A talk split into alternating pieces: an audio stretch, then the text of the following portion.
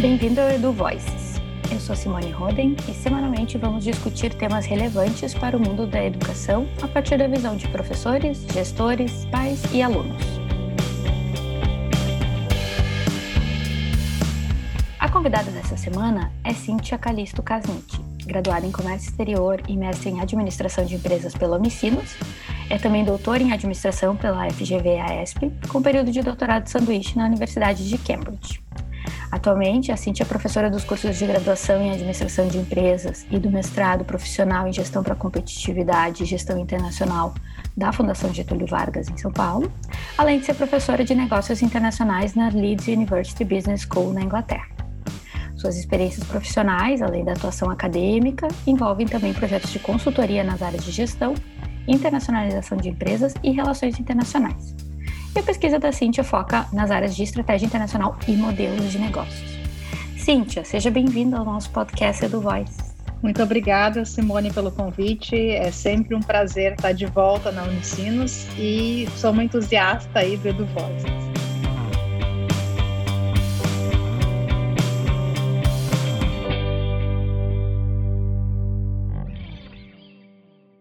Então, Cynthia, o nosso podcast ele trata de educação nas mais diversas formas e perspectivas, né? Educação infantil, ensino superior, inovação na educação. E na área de negócios, o foco da carreira docente e na pesquisa não costuma ser um foco muito intuitivo, né? As pessoas tendem a uh, construir a sua trajetória muito mais voltada no mundo corporativo e não no mundo da educação. Uh, e aí eu queria saber um pouco assim, como é que foi a tua opção pela carreira focada em educação para gestão e negócios? Conta um pouquinho pra gente. É, eu acho que, na verdade, quem tem interesse na área de negócios, de uma certa forma, acaba tomando decisões aí ao longo da vida que te direcionam para esse caminho, né? Eu sempre fui muito curiosa, né? Na minha família eu sou piada até hoje, né? Porque me perguntam, me perguntam ainda se eu faço tantas perguntas, mas graças a Deus o Google existe, né? E eu não preciso incomodar ninguém para me dar as respostas, né? Então eu queria saber como as coisas funcionavam, mas não aquela parte técnica em si, como meu irmão queria saber como funcionava um eletrodoméstico, mas eu queria entender o produto, né? O processo de compra desse produto, os serviços oferecidos, o que que acontecia se desse algum problema, né? E eu nunca tive esse viés empreendedor que muitos professores, né, muitas pessoas que atuam na área de gestão têm. Eu participei de várias atividades na escola, com criação de mini empresa, né? Eu lembro que na época a gente fez uma fábrica de acessórios de bijuteria, assim, para público feminino. E eu, eu gostava mesmo é de buscar materiais, materiais alternativos, nem sempre de fornecedores confiáveis, vamos dizer assim. Mas eu gostava de, de organizar as atividades da minha empresa, eu não gostava de, de, de fazer a frente comercial do negócio, eu não tive a ideia do negócio, né? Mas eu gostava de trabalhar nessa operação. Depois, quando eu tomei a decisão de fazer administração na graduação, eu já fui para a área de comércio exterior, mas uh, eu fiquei ali fazendo estágio, né? A gente tem as nossas experiências de estágio durante a graduação e depois... Os meus primeiros empregos também foram na área de gestão e já gestão internacional. Eu fiquei cada vez mais interessada em desenvolvimento de projeto, desenvolvimento de novos negócios, né, nos processos em si, de desenvolver novos negócios, desenvolver novos mercados. E aí, essa curiosidade que eu sempre tive, ela foi naturalmente indo para a direção da consultoria, que foi o meu último emprego formal não acadêmico, vamos dizer assim. Então, uh, trabalhando com consultoria, eu começava a ver, uh, a pesquisar muito e buscar alternativas para os nossos clientes de investimentos, né, de investimento estrangeiro, de empresas, uh, um, pequenas e médias empresas canadenses, uh, britânicas, né, chilenas no Brasil, e também parcerias dessas empresas aqui no mercado brasileiro, buscar um fornecedor, buscar um distribuidor, né, buscar uma nova linha de atuação no Brasil. Então, esse processo de pesquisa sempre me, me motivou muito, né? E foi aí que eu vi que tinha algo diferente, né, no meu futuro dentro da área de gestão, porque eu adorava esse processo de construção do conhecimento, né, de construção dessas informações de mercado, mas eu não me via, né, dentro dessas empresas. Eu não pensava num plano de carreira, nossa, eu quero ser diretora de tal área, não, eu quero virar uh, C E O da empresa. Não, não tinha nenhum interesse nessa vida corporativa e nesse plano de carreira uh, a ser construído. Eu gostava das atividades que eu fazia. E aí o mestrado acaba surgindo nesse paralelo como uma alternativa para eu desenvolver um outro viés de pesquisa, né? E, e dentro do mestrado despertou o meu interesse em educação para gestão e negócios, ou seja, como é que eu posso fazer com que os alunos dos cursos de administração ou cursos relacionados, como comércio exterior, relações internacionais, administração pública, que eu também dou aula às vezes, né? Como eu posso fazer que os meus alunos eles se tornem melhores gestores, né? E tomem melhores decisões. E, e naquele momento do mestrado, que isso já faz praticamente dez anos, né? Há dez anos atrás, o, modo, o modelo atual de ensino, né, era muito focado na, centru, na, na figura central do professor, era muito focado no que, que o professor tem a nos ensinar, né? E eu comecei a perceber também que era o momento da gente começar a fazer uma transição, porque os alunos poderiam auxiliar nessa condução. Os alunos e as suas experiências, principalmente na graduação uh, noturna, em que os alunos trabalham durante o dia, a gente conseguiria fazer aulas muito mais interessantes e, e tomar, uh, aprender com os alunos também, uma vez que eles fossem protagonistas na sua formação. Então, desenvolver essa curiosidade no aluno, esse senso crítico do aluno, como um driver para melhorar a aprendizagem deles. Então, e esse processo de me dedicar para uh, formação, né, e a educação em gestão e negócios não foi um processo linear. Ele foi um processo que foi construído com base nas minhas experiências profissionais e com base na mi, no meu desenvolvimento pessoal e na minha curiosidade pessoal também. Muito legal. É, eu concordo contigo. Acho que é bem importante a gente mudar essa perspectiva, né, de que o... o a... A docência, especialmente na área de gestão e negócio, está centrada no professor e, na verdade, colocar o aluno no centro desse processo, eu acho que traz uma riqueza justamente porque a gente traz as experiências desses, desses sujeitos para a aprendizagem, né? Então, a partir dessa trajetória que você acabou de nos contar, né, tanto em projetos de consultoria quanto de docência, atuando na G V em São Paulo, agora em Leeds, na Inglaterra, sempre teve uma diversidade cultural envolvida, né? Tanto do, do, do, dos parceiros de trabalho, mas também uh, das próprias turmas, dos perfis dos alunos, né? E as pesquisas na área de tendência de, e de futuro do trabalho, uh, esses estudos eles sugerem que, por exemplo, competências cross-culturais ou repertório cultural são cada vez mais importantes, né, em diversas profissões, não só na área de gestão e negócios. Na tua perspectiva, qual a importância desse repertório cultural para o professor da área de gestão? Olha, eu acho que a gente fala muito ah, da globalização, né? A gente tem esse processo de globalização acelerada já acontecendo aí há trinta anos, né? Então, é impossível a gente não pensar em negócios globais hoje em dia, embora, né, a gente saiba aí que tem alguns líderes mundiais pregando contra ou falando que é o fim da globalização. Não é o fim da globalização, né? O que a gente está vendo é uma globalização em transição. A gente começa a ver uma, um reflexo uh, muito maior do, da transferência de serviços e de conhecimento ao redor do globo do que de produtos, né? Então, a globalização está muito longe de acabar, pelo contrário, ela só está mudando o perfil, né, de, de, de, de fluxo de, de serviços, né, e conhecimento uh, movendo aí ao redor do globo.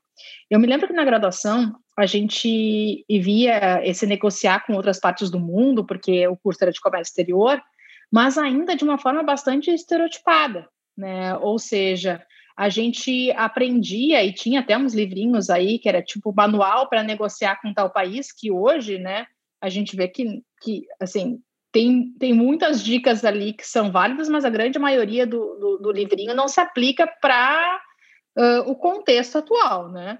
Uh, a gente via que tinha exemplos, ah, com latinos é esperado que se atrasem, uh, os latinos não respeitam prazos, né? Americanos é o famoso time is money, a gente tem que ser pragmático, a gente tem que ser direto ao, ao, ao negócio, não pode ter, pensar em relacionamento. Árabes não negociam com mulheres, então nem pensem em abrir os mercados árabes. Quando eu comecei comecei a trabalhar, né, com uh, diferentes países, eu tive uh, muitas experiências, e dentre elas riquíssimas, né, que ampliaram essa visão de diversidade cultural.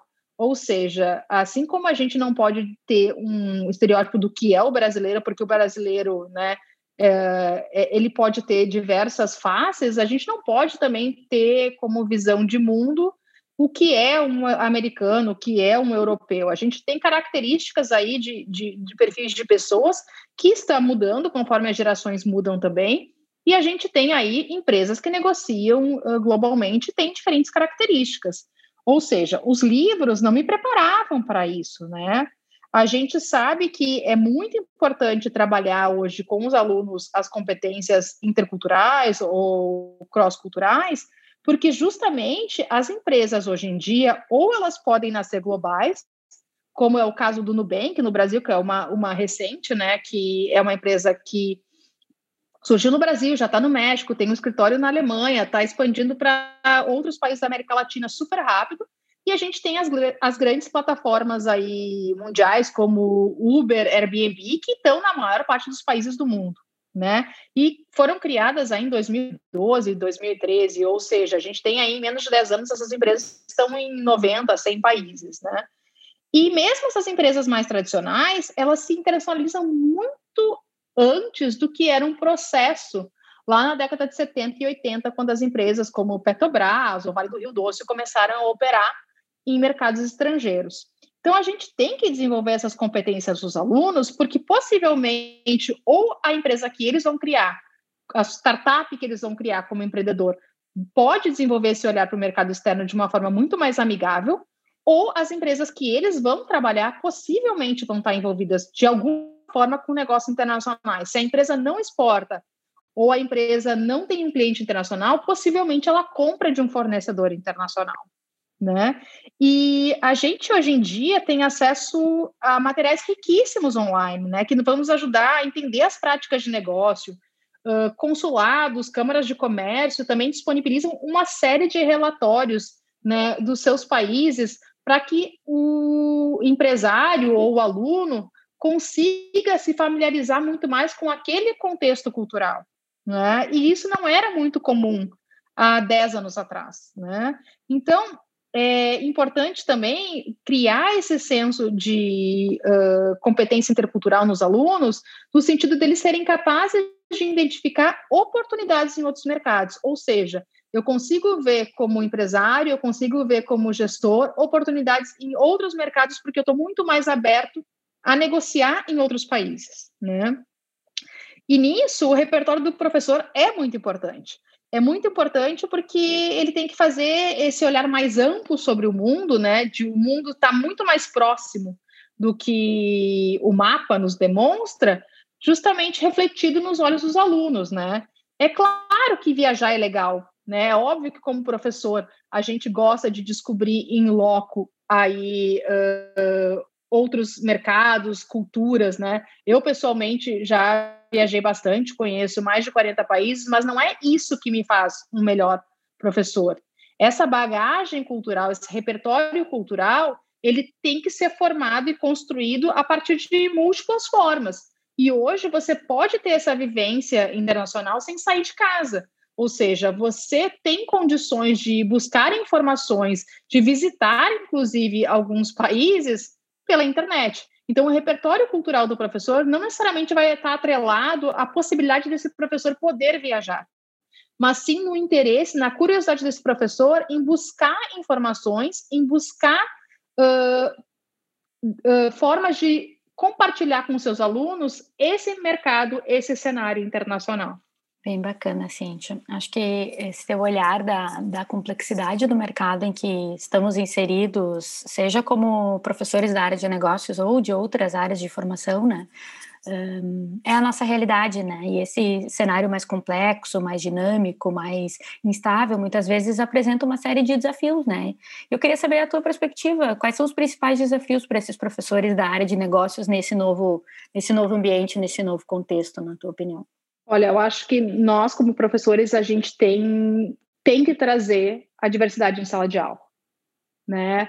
Não é fácil, eu acho que a gente tem que fazer um trabalho uh, grande, né, de quebrar, uh, quebrar barreiras internas para fazer uh, essas análises, né? A gente percebe no ensino superior, por exemplo, que ano a ano o perfil dos nossos alunos está mudando, o que eu, Cynthia, acho ótimo, né? Então a gente consegue ter uma maior representação da sociedade em sala de aula. Além disso, a gente tem uma sociedade brasileira ou internacional que cada vez mais tem uh, sido exigente em demandas por equidade no tratamento em relação a gênero, raça, orientação sexual, entre outros.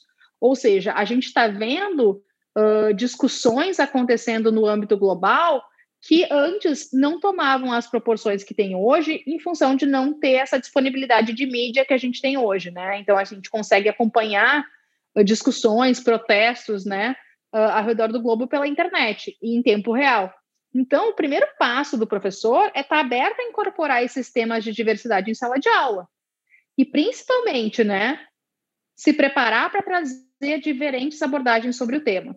Ou seja, eu tenho que trazer esses diferentes olhares, né? Se possível, além dos artigos, né, E, e material que eu possa trazer que represente essa, essa diversidade, eu também tenho que tentar trazer profissionais que possam auxiliar na condução da discussão. Então, hoje a gente fala, ah, será que é meu espaço de fala? Talvez eu, Cynthia, não consiga tran- transmitir tudo que é importante dentro desse tópico que a gente gostaria de, de tratar em sala de aula. Então, cabe a mim me preparar para trazer pessoas, ou se não for possível, trazer pessoas que tenham esse espaço de fala, esse lugar de fala, mas que me forneçam materiais o suficiente para que possam se sentir representados, né?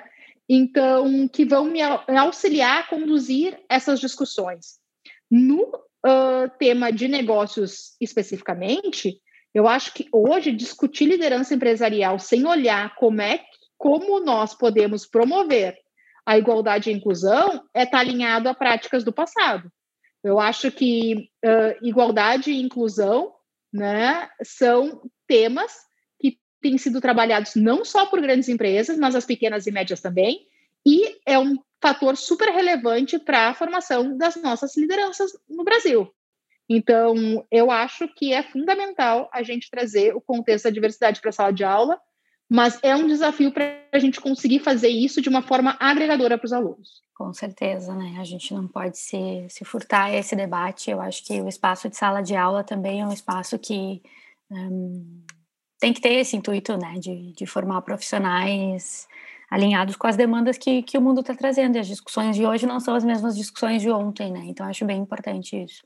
Na sua fala tem esse elemento da, do, do, do trazer as pessoas, né, para a discussão, e, e a gente está vivendo um momento bastante atípico, mas e que está sendo a, a, o ensino, a aprendizagem, né, a interação, tanto no ambiente de negócios, mas também no ambiente da educação, está sendo mediado pela tecnologia, né? De que forma tu enxergas que a tecnologia pode facilitar ou potencializar o ensino de negócios? Ah, eu costumo dizer que a sala de aula hoje é o mundo, né? Eu não estou mais presa dentro de uma sala de aula da G V ou numa sala de aula em Leeds, né? Nesse momento, eu, como professora, por exemplo, estou dando aula nas duas universidades dentro da minha casa, né? E isso permite, a tecnologia me permite também convidar palestrantes, executivos, né, acadêmicos de diversas regiões para compartilhar suas experiências em sala de aula. Então, uh, era muito difícil, tanto na G V quanto em outras instituições, você conseguir tirar um executivo do seu ambiente de trabalho e trazer ele para falar com os alunos por meia hora, quarenta minutos. Né? São Paulo tinha todo o caos do trânsito ainda. Então, hoje eu consigo trazer mais pessoas para a minha aula, né, para que a minha aula fique, de fato, mais rica. Mas também eu acho que a gente tem uma série de materiais gratuitos online aí para comple- complementar os tópicos que a gente desenvolve na sala de aula com a teoria, né?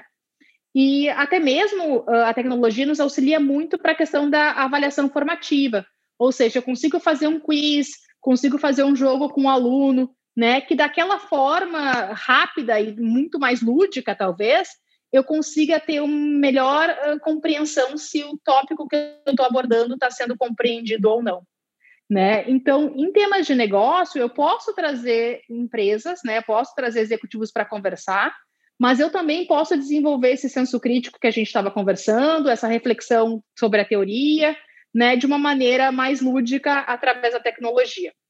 É óbvio que eu estou falando de um, dentro de um, de um universo bastante uh, segmentado, que é da educação uh, superior privada, né? Eu entendo que a, no Brasil, principalmente, a gente tem desigualdades muito grandes entre a rede pública e a rede privada, né? E que, obviamente, muitas das coisas que eu executo em sala de aula São, são passíveis diante dos sistemas que a universidade me, me compartilha ou disponibiliza. Contudo, eu acho que a gente tendo acesso a três G ou Wi-Fi, é, existem várias formas da gente se, se diversificar a interação com os alunos. Então, acho que minha primeira fala aqui, na minha primeira resposta, teve muito envolvido com a questão de deixar o aluno como um dos responsáveis, protagonistas aí do seu, da sua aprendizagem. Então, eu acho que a tecnologia, ela se torna, ela deixa o espaço da sala de aula mais democrático, menos centrado na figura do professor, e a gente pode co-criar junto com os alunos. Então, eu acho que o principal aí da tecnologia é facilitar e potencializar essa criação da aula junto com o professor.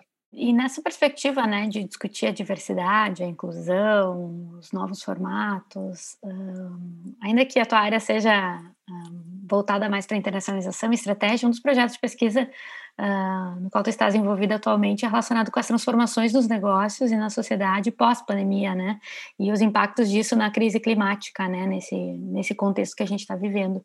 Como é que tu enxergas a importância de um ensino de negócios que inclua temáticas como a sustentabilidade, por exemplo? Eu acho que uh, a sustentabilidade, ela costumava ser uma área isolada de algumas empresas, nem todas tinham área de sustentabilidade, né? A gente tinha aquelas que tinham interesse em fazer algo com menor impacto, vamos dizer assim, as que hoje a gente põe num B-Corp, e outras que causavam impacto e precisavam encontrar uma forma de diminuí-lo ou mostrar para a sociedade que elas não estavam impactando tanto.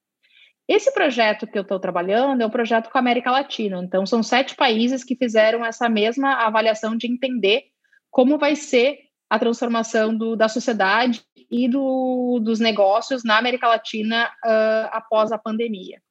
E foi muito interessante perceber que as mudanças climáticas nos últimos anos reforçaram a necessidade de qualquer negócio avaliar o seu impacto uh, ambiental e social, né? Então, a pandemia, ela traz, além da questão climática, o âmbito social muito forte.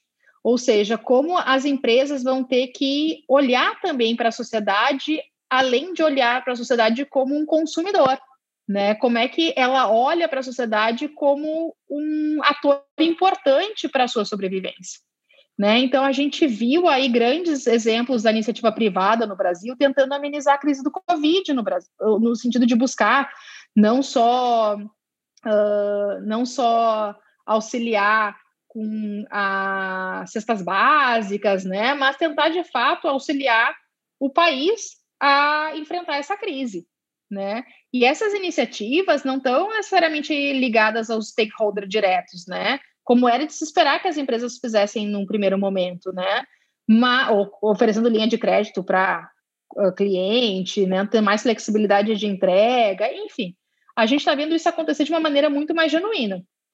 Além disso, a gente está vendo que algumas transformações internas de gestão vão permanecer nas empresas, né? Então, a estratégia hoje das empresas está muito mais relacionada a pensar em indicadores de melhores uh, governanças, uh, melhores impactais, uh, atuação das empresas junto ao terceiro setor, ou seja, como eu, como empresa, posso ajudar uh, a sociedade por meio de O N Gs ou, ou C I Ps ou outras instituições, para com que o país se desenvolva, o país, né, continue, uh, continue de pé.